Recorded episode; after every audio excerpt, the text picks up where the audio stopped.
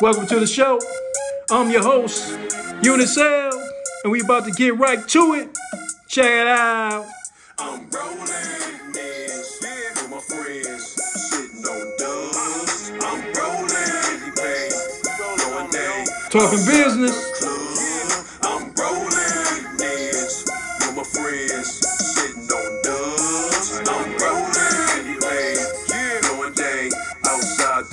Oh yeah! Matthew and I were discussing some of the things about why you discounted on a subconscious level some of the things that have happened, because absence of evidence is not evidence of absence. And he said something very profound. For an Australian, this is heavy duty shit. But he said, I decided to do it, even though it was stupid, I decided to do it. Stupid meaning follow the process. To an intellectually bright guy who's an engineer. And see, you won't. You see, you'll figure out a better way. And he followed the stupid process that works and has been working for 45 years, 20 some years before when I was doing it, and 22 years since I've been coaching. And he called it. He wasn't trying to be insulting or anything. He says, I just decided to follow the, you know, how did you say it? Instead of trying to be smart, I would just try to be stupid, shut that part off of my brain, and just do it. And what happens? He did it. And that's why it's hard for the YouTubers and all the other, because you can't dumb down. You will not believe that it's easy. You can't, you won't. But he put it very succinctly. He just dumbed down and shut off that part of his brain and just followed the steps. You don't need fucking case studies. You have a fucking template. You have a motherfucking script that a fucking monkey can read. That Alex wants a fucking case study. Because he wants to know the shit behind it, because he's stupid. And that's why he's fucking poor. You don't need any motherfucking case studies. How many fucking times do I have to say? You had the fucking script. I said, don't change a fucking word on the script. Not a comma. If it's got misspelled fucking words, send it out misspelled. The last thing you fucking need is a fucking case study.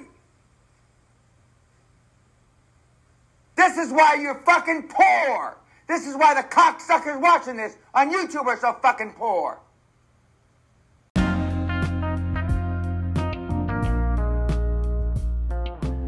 What we're going to talk about today is various topics, right? And it's not always about business credit and all those type of things. It's about life. It's about history. It's about law. So I want to welcome y'all. And I really appreciate y'all for tuning in for today's show. Whenever you catch it, today, tomorrow, next week, next month, next year, it's all about the content. So I want to give a break to our sponsors. And we'll be right back. And today's show topics... Let me think what we're going to talk about today. We're going to talk about securities, debt certificates. We're going to talk about things that we see every day. We look over it and realize that we actually leaving money on the table. So we'll be right back. Here's a word from our sponsors.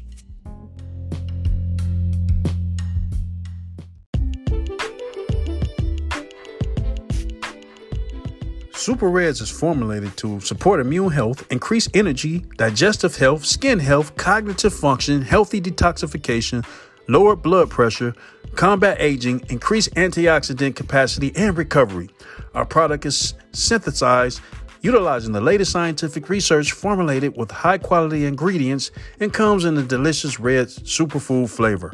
Our formula is third-party independently tested for heavy metals, impurities, and is made in the USA. Also, is GMP certified and produced in an FDA-registered facility. And guys, guess what? Only 1% of supplements on the market can match our world-class standards.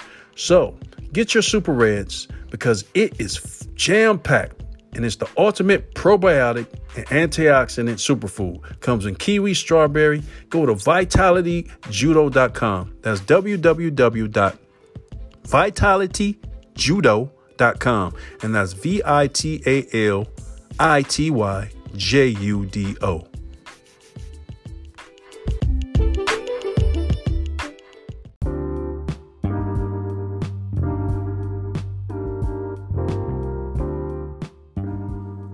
So, we are back.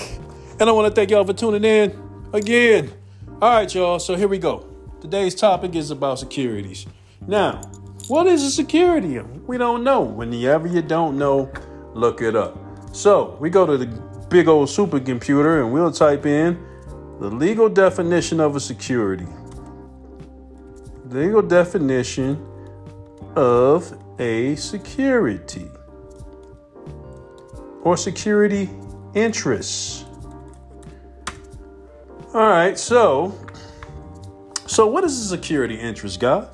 What is it? Anybody know? No. Okay. Well, not a problem. That's why we're here to be educated so we can learn all together. So a security interest is an enforceable legal claim or a lien on collateral that has been pledged, usually to obtain a loan. The borrower provides the lender with a security interest in certain assets, which gives the lender the right to repossess all or part of the property if the borrower stops making loan payments. But then I ask myself, and more people need to recognize this information. There were certain things that happened, certain events that happened in the United States that we need to start holding everyone accountable for. And that was the banking emergency of 1933. So all these things kind of tie in together, you know, into the National Banking Act and all these different acts and things like that that happen that affects our lives and gave us this misconception that you can pay for something when you really can't pay for anything, because you may have heard this before, but there is no money, all right? But there is a new money that took the substitution of gold and silver in the form of securities, which are obligations of the United States. 18 U.S.C. 8 is the U.S. United States Code. And it breaks down and it tells you exactly what the obligations are of the United States. And I encourage you guys to look it up. But if you can't look it up, I'll be your host with the most. And hopefully I don't skip something. But I want to make sure I'm being very thorough on this. When I know we have to go back and talk about the events in 1933 and why there is no money. Right. But when I say 18 USC 8, and what that is obligations, is entitled 18 U.S. Code subsection 8. I encourage you to get a note and paper and jot it down. It's 18 U.S. Code subsection 8. It's obligation or other security of the United States defined. And what it says is the term obligation or other security of the United States includes all bonds, certificates of indebtedness, national bank currency, Federal Reserve notes, Federal Reserve bank notes, coupons, United States notes, Treasury notes, gold certificates, silver certificates, fractional notes, certificates of deposit, checks or drafts for money drawn by or upon authorized officers of the United States, stamps, and other representatives of value of whatever denomination issue under any act of Congress and cancel United States stamps. Now, let's look up the definition of some terms. First of all, let's look up what an act of Congress is. So what is the legal definition of an act of Congress? This is how you read, fellas and ladies. You need to know exactly what things are and not assume what they are.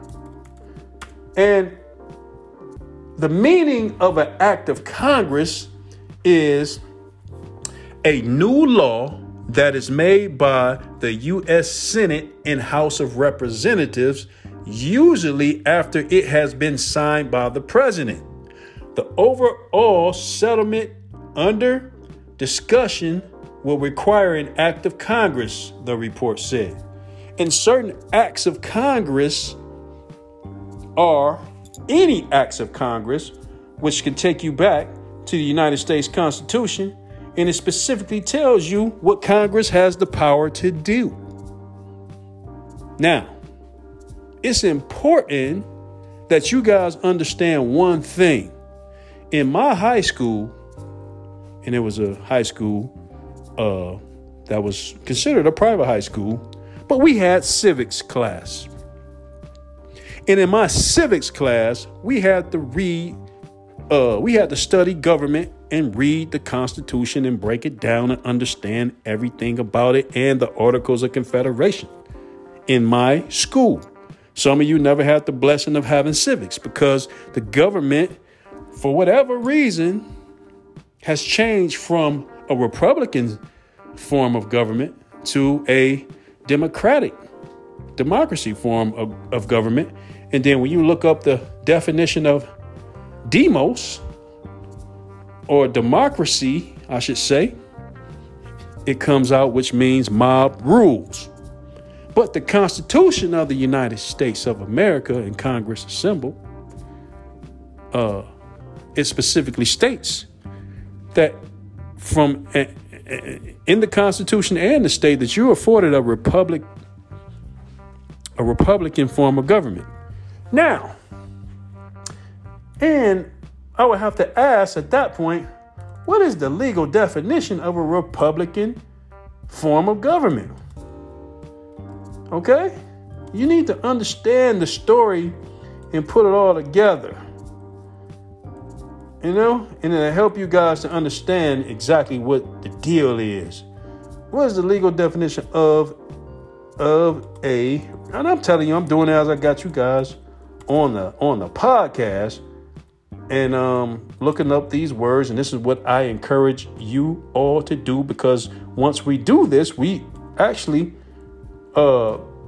create a better America. I'm sorry, I'm spelling things wrong, talking and spelling at the same time. But how many of you can do it? Huh? How many of you can do it at the same time and talk? Huh? How many of you? Huh? Yeah. Yes, doing two things at once, you know? So, we may define a republic to be, or at least may bestow that name on a government which derives all its powers directly or indirectly from the great body of the people and is administered by persons holding their offices doing pleasure for a limited period or doing good behavior. Now, that says to let you know that the public servants, which they're supposed to be, that you and us collectively has decided, I wouldn't say me, but the people collectively seems to have allowed the public servants to rule over them instead of you ruling over the public servants. Now, with that being said, I want to go dig up some information and talk about some important things when it comes to securities, because at the end of the day, this show is about securities. So what I'm going to do is pull up some information to blow your mind. And then, you know, I'm not sure how long this show is going to last, but my thing is to entertain you and educate you at the same time, while not wasting a lot of time, because time is very precious. All right. So if you like what I'm saying right now, make sure you add this podcast to your podcast to listen to, add it to your favorites, because it's all about I'm talking business, right? I'm talking business. And we've been rolling for about 10 minutes, and I'm not going to take a break yet, but I'm going to pull up some information. And I think once we pull this up, let me see, I found my files here on my drive, and we're going to pull up some information, and we're going to go to, let's see, a few things we're going to talk about here. Now, we're going to talk about the act of May 12th, 1933. A couple of things happened, so we're going to get involved in this. And in this particular act, because of the fact that they took away the gold and the silver that our forefathers and ancestors used and had to take it all into the bank in exchange for silver certificates and gold certificates, depending what you had at the particular time. And those certificates was to be redeemed in lawful money, which was the gold and silver. But there became this story, a national emergency, where they had to confiscate all the gold and silver and take everything away from the people, which is the real money that was, that once backed the dollars. The dollars was backed by gold and silver at one particular time. And when they confiscated all of the gold and silver, then they decided to promise to pay all of the American people's debts. All right. Congress, that was an act of Congress, because Congress had the right to regulate and pay off the debts and the obligations of the United States. So you ask yourself, if that's the case, then why are these companies continuing to send you bills when it says that the bills and everything are the obligations of the United States? And this thing happened in 1933, and we still think it's not happening today. It's never been, the banking emergency still is going on today, and we're still under an emergency. Even in our flags, when we look at our flags, when we're out here in the system, we are under Admiralty maritime law and jurisdiction. When you walk into a court house, you're under a military tribune, because it looks that way, because you can tell by the law of the flags that it's that way. All you got to do is study the different types of flags. Because I recall when I was younger, people used to come home from the military. Maybe they still do today. And they lived two different lifestyles. They lived the lifestyle in the military, and then they lived the lifestyle of a civilian. And at one time, if you research your history books, you will understand that there was a couple of different flags. There was the military flag, and there was the civilian flag. And that's why the law of the flags is so important to understand, because there was two different jurisdictions. And they would come home and say, well, you're a civilian, I'm a soldier. Two different jurisdictions, two different statuses. So different laws apply. One was for the people and one was for the military, that protected the Constitution and took an oath, like the most of these public officers, public servants that we don't hold accountable. But anyway, to get back to the act of May 12, 1933, I want to go, if you can, you should Google it. If this is a live show, I'll put it in the chat for you, but I'm giving it to you. So in chapter 16, the Federal Emergency Relief Act of 1933, section 721, a declaration of emergency, guys. It says, the Congress hereby declares that the present economic depression has created a serious emergency due to widespread unemployment and increasing inadequacy of state and local relief funds, resulting in the existing or threatened deprivation of a considerable number of families and individuals of the necessities of life, and making it imperative that the federal government cooperate more effectively with the several states and territories and the District of Columbia in furnishing relief to their needy and distressed people. Didn't this just now happen with COVID-19? Same thing happened, right? With COVID-19. So we are in, still in, and always has been since 1933, a state of emergency, a declaration of emergency, and we're still under a declaration of emergency. That's why the emergencies keep happening. There is relief, and the government, according to this law, declaration of emergency, you know, they are under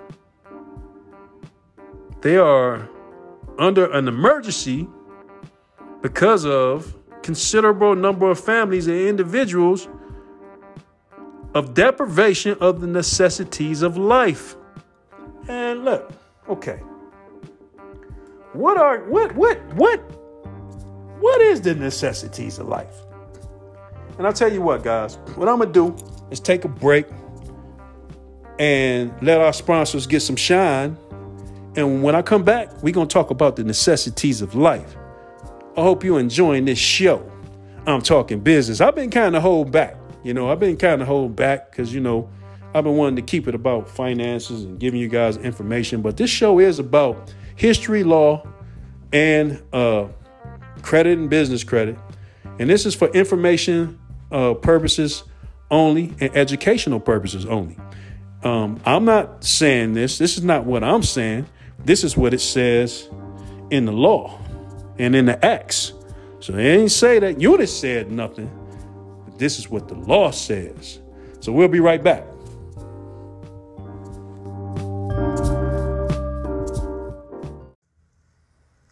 I truly believe with all my heart and soul that God called me and collect. And I had to accept the charges. I had to accept the charges. But understanding when you accept those type of charges is going to cost you something. What's it cost you? A lot of sleep. But I can't say I don't love it. I love every darn minute of it.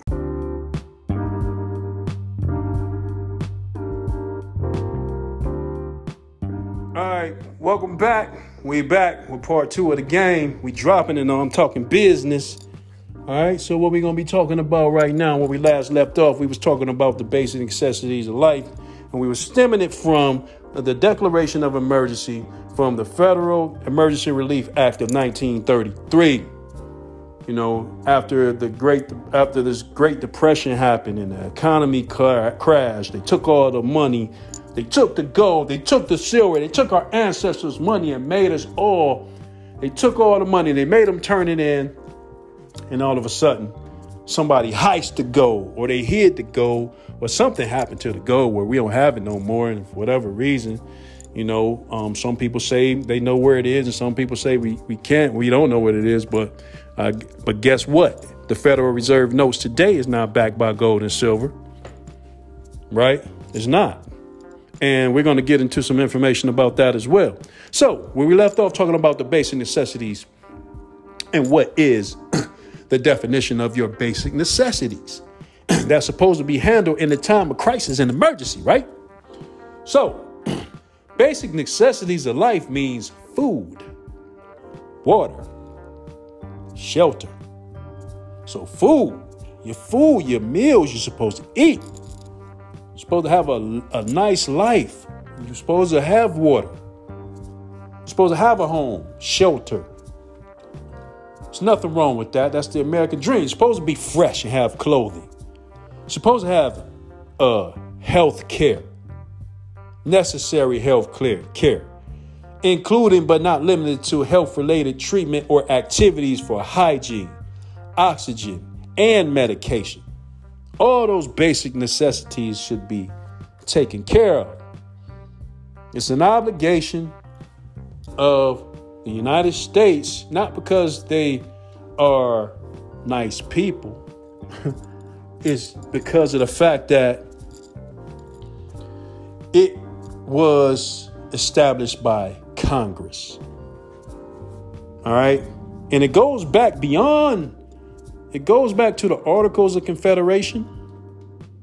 You can see in the Articles of Confederation as well that it was an obligation of the United States to take care of the debts before the United States Constitution was established. And you can find it in the Articles of Confederation that the debts were still the obligations of the United States. All right. And you will understand that there is a difference between the United States of America and Congress assembled and the United States. All right. So they created this Constitution to form a more perfect union. You have to understand that. But the only way you're going to understand these things is to keep studying. Listen to these podcasts. Pick up some jewels. All right. So in subsection 724 of the Federal Emergency Relief Act of 1933. All right. So we haven't gotten into the Banking Act or the New Deal yet. But we talking about these necessities. All right. All right. So grants to the states. The government does give grants to the states on several occasions. I mean, we can get grants right now. They don't advertise it, but they're out there. So we have to connect with people that can do grants and have information about grants and things like that, you know. And I encourage you to, what's his name? Matthew Lesko. I mean, look, he's been around for a long time. He's been the most thoroughest, from far as I know, to give information about grants. And I don't get no commission off of it, but he does have helpful information for like $20 a month. He'll help you out to get you all the grant information that you need. I don't specialize in grants, but I do have information in certain books. But if you need information right now, man, go check out Lesko, Lesko.com, I believe it is. And that's a free plug. No problem. I think the man does great work. I bought his big book back in the day when he had the question marks on that mug, and I still follow him to this day. He is a pioneer of the grant game. I got to give props where props is due, and that's what the man does, and he's excellent at it. All right. So subsection 724 states grants to the states. It says terms and conditions amounts. It says, out of the funds of the reconstruction finance operation made available by this chapter, the administrator is authorized to make grants to the several states to aid in meeting the cost of furnishing relief and work relief and in relieving the hardship and suffering caused by unemployment in the form of money, service, materials, and or commodities to provide the necessities of life to persons in need as a result of the present emergency and or to their dependents, whether resident, transit, or homeless. Now, that's what that act was about. And again, I'm breaking down the basic necessities of life, which means food, okay, water, shelter. I mean, it may sound like simple word. You're supposed to be able to eat a good meal. If you like steak, get you steak. I don't eat steak, but if you like steak, get you steak. If you want to sip on some water, get the best water. If you want a nice home, you deserve a nice home. You want to be fresh, you got clothing, get you some clothing, right? I'm sure there's a limit on it, but they have grants in place because their emergency never stopped. The emergency still is going on today, whether it be this. I mean, you could say COVID-19 is the new emergency because they did the same thing during COVID-19 and it's not over. They talking about new strands of COVID-19. And I don't even know if I should be calling it that. I think I should be calling it like something like a code name or something right now, because I don't know. It seems like they block information, but I'm not talking about against it or anything like that. So don't block me. I'm telling you that it's a state of emergency in today's world, as it's always been since 1933. It ain't nothing changed. That's what I'm saying. All right. So with that being said, I hope y'all feeling the information. And and don't forget, if you got a question, there's a link to ask your questions and record your message, and I'll get back to you and I'll answer your question if it's relevant to what we're talking about on the show. And if it's a relevant question, I'll definitely answer your question. So it's a link to ask those questions, right? So we want to talk about the banking emergency, right? Because in 1933, March 9th, 1933, there was an emergency. It was a congressional record talking about the emergency, right? Such an emergency that they agreed to pay for the basic necessities of life, right? And we're talking about everything when it was gold and silver, and how they switched the gold and silver over to the new gold and silver, which is the obligations of the United States that I read earlier, which is are simply securities.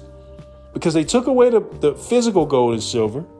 They had to make a way to take care of the obligations of the people because of the banking emergency when they confiscated all of the gold and silver of our ancestors, and they agreed to take care of our debts. All right. So most likely, we ain't been using the system correctly. But until we start reading and learning and studying ourselves approved, then, things could be a little shaky for us, but there's things in place. All right. So let's go into Title 4 of Section 401, Title 4 of the 73rd Congress, first session. Right. Thursday, March 9th, 1933.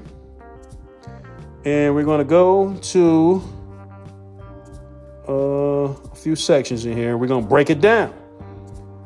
We're going to break it down. All right.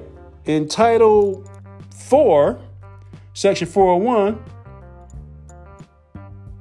the sixth paragraph of Section 18 of the Federal Reserve Act is amended to read as follows.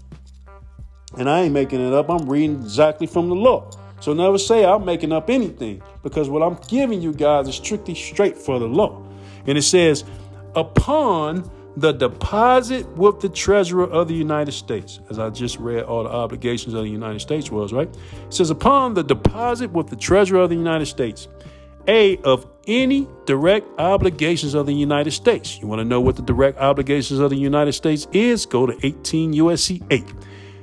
B, or any notes, drafts, bills of exchange, which we read, or bankers' acceptances acquired under the provisions of this act, any Federal Reserve Bank making such deposit in the manner prescribed by the Secretary of the Treasury shall be entitled to receive from the Comptroller of the Currency circulating notes in blank, duly registered and countersigned. If you look at Federal Reserve notes, they're duly registered and countersigned. There's two signatures on there, right? Maybe three. I don't have. That's the thing. I don't even have. Well, actually, I have to go downstairs because I don't even use the Federal Reserve notes like that. I try not to use them because, believe it or not, guys, they're not for us to use. And we'll get into that later. I know it's shocking, but it's definitely true.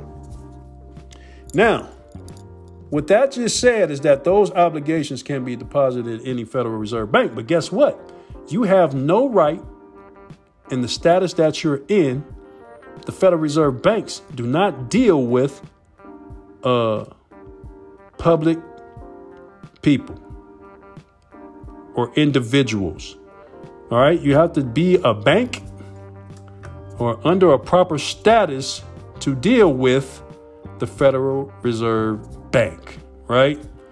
You can call them, you know, you just have to have, you know, the right status to deal with them. So that's not something that you can do. But guess who can do it?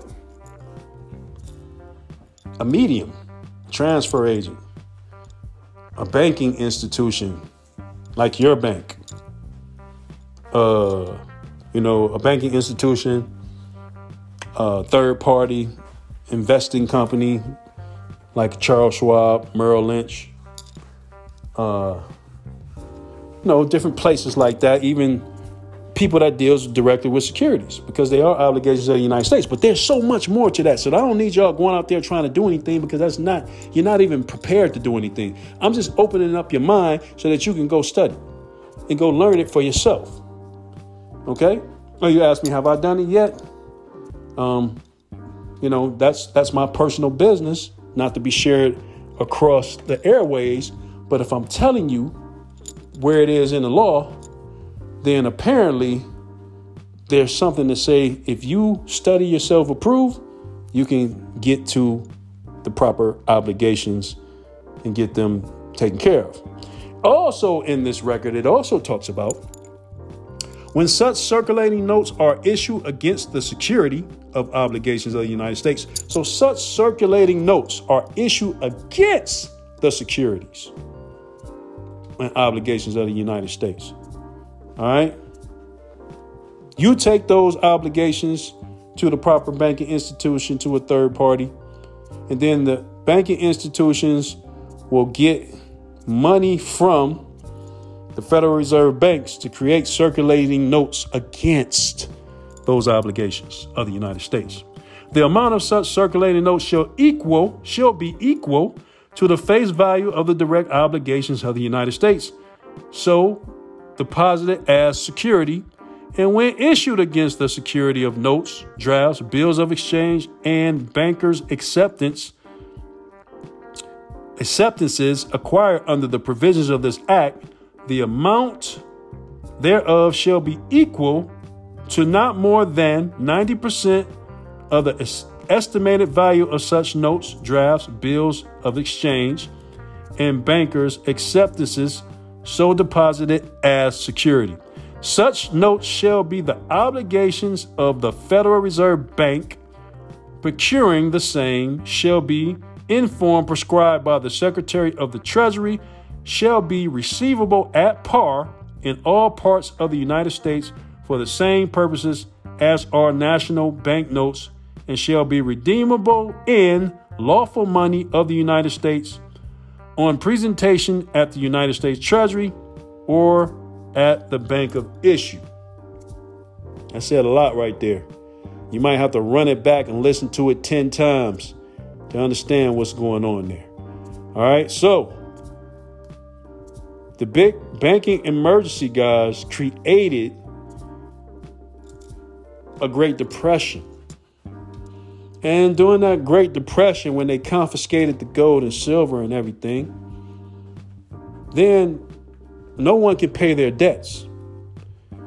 And throughout that Emergency Relief Act of 1933, there was grants and everything put in place during this emergency to take care of the basic necessities of life. And then they came up with the remedy to take care of the obligations of the people.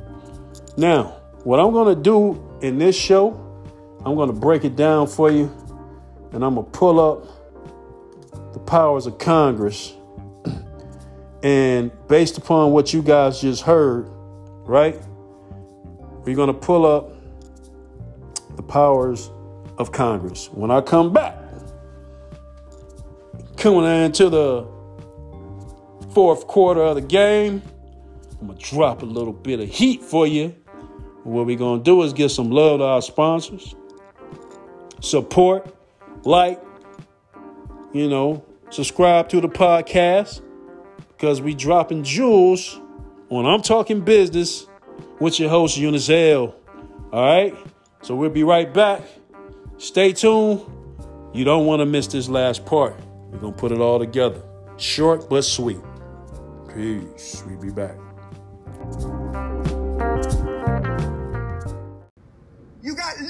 your fucking DNA. And I'm trying to give you a fucking template to fight off that loser. Goddamn, like the devil's going to make me do it. Gotta fight that loser off. But it's in your Aussie brain. You ask the same fucking questions. You're an insecure old man. It's that simple. Money is free right now. We're at the lowest interest rates in 5,000 years. What are you going to tell your grandchildren? What are you going to tell your children 20, 25 years from now?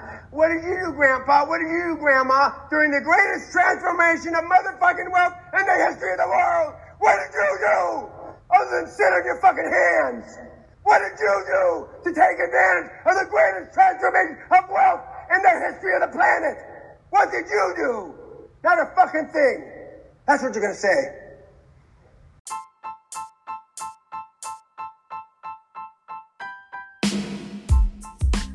Marathon is just about seeing long term, seeing a vision, understanding that nothing really worthwhile happens overnight, and just sticking to your script long enough to make something real happen. Laying a brick every day instead of trying to build a brick wall. Just lay a brick every day. Eventually you look up, you're going to have a brick wall.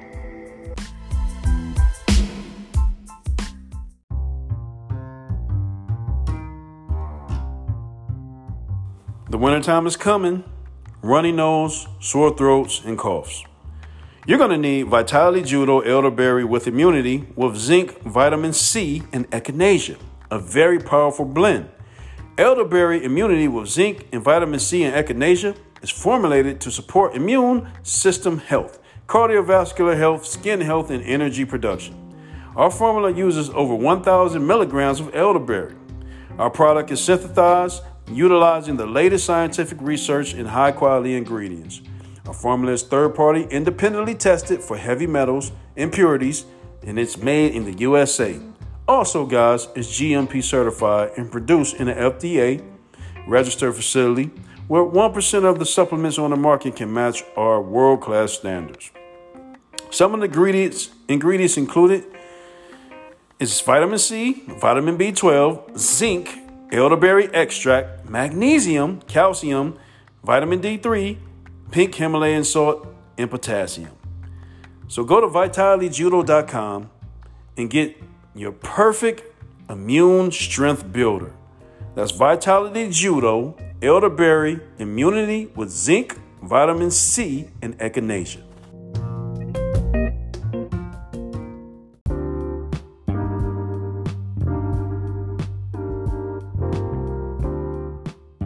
All right, welcome back. Y'all ready for this? Yeah, I said y'all ready for this.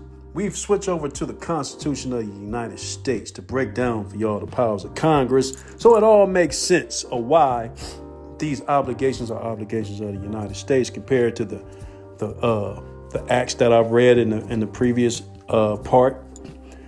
Now we're going to all put it together and show why it's an act of Congress.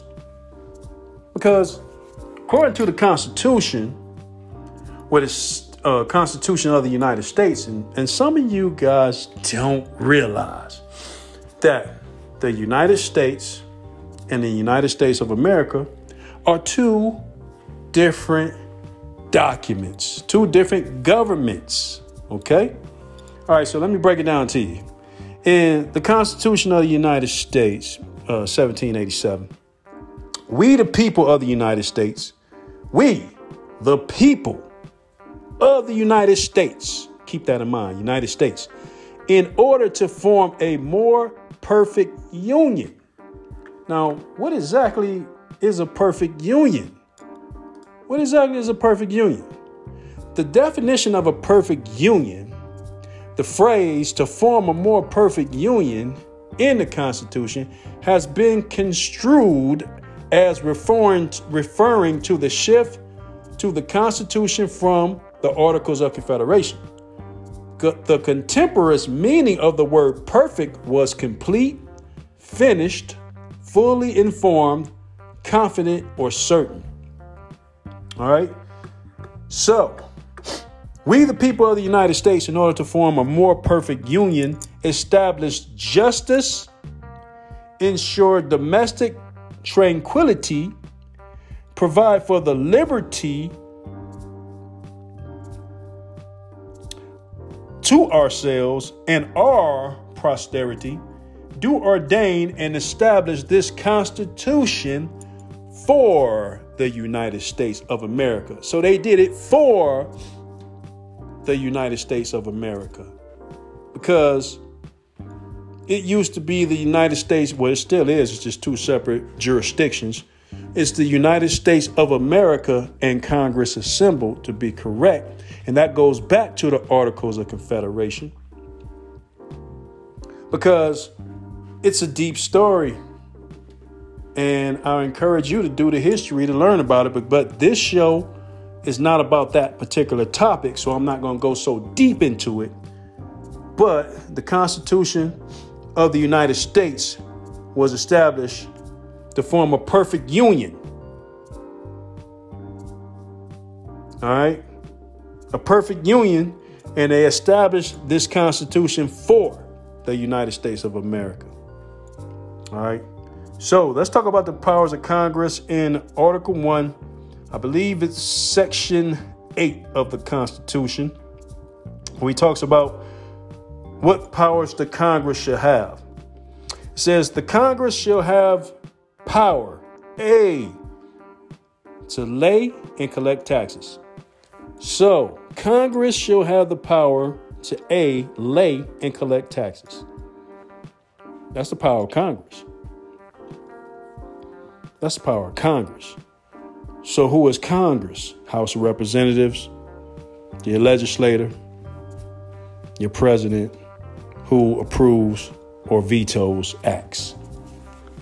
But they have the power to lay and collect taxes, duties, imposts, and excises, and to pay the debts, and provide for the common defense and general welfare.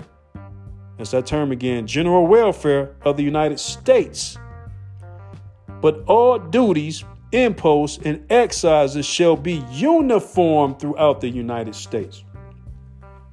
So what's the point of paying all these different values of taxes when everything's supposed to be uniform across the United States? Now, I would say what's uniform is when you go shopping for liquor, you go shopping for cigarettes, you go shopping if you're a smoker, and, you know, you go shopping for groceries. Everyone that comes in that establishment pays the same tax. Pays the same tax. That's what you call a uniform tax. And Congress has the power to lay and collect taxes. So why are we paying taxes to other entities when they're not Congress? Just saying. But if you're sticking to the script of the Republican form of government, because that's what we're talking about right there, you know. So Congress have the power to lay and collect taxes, duties, imposts, and excise, to pay the debts, and provide for the common defense and general welfare of the United States. But all duties, imposts, and excises shall be uniform throughout the United States. They have the power to borrow money on the credit of the United States.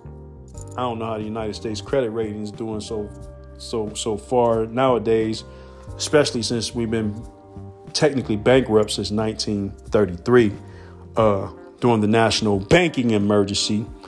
And we put acts in place to help out with the basic necessities of the people. So let's talk about this term that's mentioned in the beginning of the Constitution and Congress power. When we're talking about general welfare. Now, the term general welfare, also sometimes referred to as the public welfare or the public good or the common good, is the concern of the government for health, peace, and safety of its citizens, which ties back into the basic necessities of life that we talked about earlier in the game. All right. So, and Congress has the power to regulate commerce with foreign nations and among the several states and with the Indian tribes. to establish an uniform rule of naturalization and uniform laws on the subject of bankruptcies throughout the United States. See what I'm saying? If it didn't come from Congress, then it's unconstitutional. So you have to understand how to enforce that. This is not what this show is about, but I'm laying out some important information that you understand that the powers granted to Congress are not exclusive of similar powers existing in the states, unless where the Constitution has expressly in terms given an exclusive power to Congress. Okay, so we're talking about exclusive powers to Congress, or the exercise of a like power is prohibited to the states, or there is a direct repugnancy or incompatibility in the exercise of it by the states. Now, what that means is what the state's doing, is it repugnant? Does it goes against Congress, and is it repugnant to the Constitution and treaties thereof, which would be the supremacy clause of the Constitution that they be violating. And then you have jurisdiction to bring a claim and enforce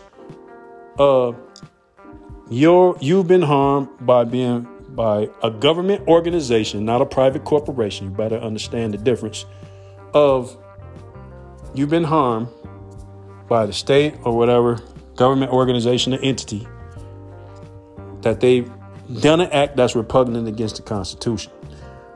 Okay, now, with that being said, I hope that gives you an idea of where we're headed. You know, any acts of Congress repugnant to the Constitution, it's very important that you understand it. It cannot become the law of the land. And that's the case of Marbury versus Madison. That's a case, that Supreme Court case, which is supreme law of the land. So with that being said, the information I'm giving you in this podcast, I hope it was electric. I hope you really enjoyed the information, and you could take this information and you can study it and you can run with it, right? But there's more power that Congress has, right? And we were talking about securities. So it's something before I sign off, I want to give you some information. I want to give you something else to shut it down. Then we're done for the day. And this has been a long show, pretty long show. You know, the key is to make sure you get all the information. So let me go down to something where Congress has additional powers, right? All right.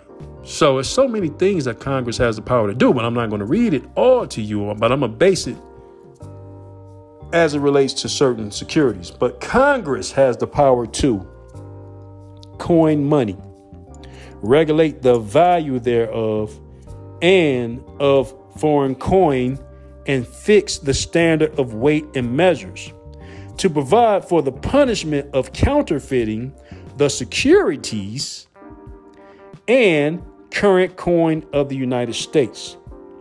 They have the power to establish post offices and post roads, to promote the progress of science and useful arts, to constitute tribunals inferior to the Supreme Court, to define and punish piracies and felonies committed on the high seas and offenses against the law of nations, to declare war, grant letters of marque and reprisal, and make rules concerning captures on land and water.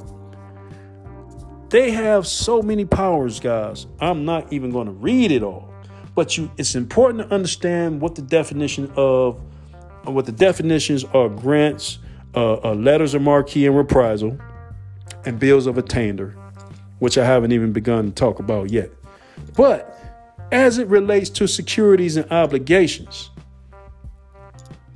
they have the power to pay all the debts. And these acts that we read earlier was, of course, signed off to become what they are, an act of Congress. Congressional hearings, congressional records is what we was just looking at. And so ever since everything's crashed and been confiscated in the form of our gold and the silver, that means that my grandparents, their grandparents, and their grandparents' gold and silver was confiscated from them. Congress put in place certain acts and sent it down to the state to take care of our basic necessities of life, and created the obligations of the United States that they agreed through Congress that they would take care of. And they've created certain channels through the banking system to create that. Now, I'm sure you guys want to know how it's done. Well, man, the United States don't advertise, and that's for sure. Now, if you have questions, there is a link to send your questions up, and they will be answered if it's relevant to our show. All right, so now I want to thank y'all for tuning in to I'm Talking Business. I hope you got your business squared away on this segment of the show, and answer any questions or address any holes in your mind about certain things. Hopefully we're able to clear up some things for you. And with that being said, I want to say peace to the gods. And I want to say, getting down to business, business, yo, getting down, down, down, down. Peace. Stay tuned next time for the next episode of I'm Talking Business. I'm your host, Unisell. Peace to the gods.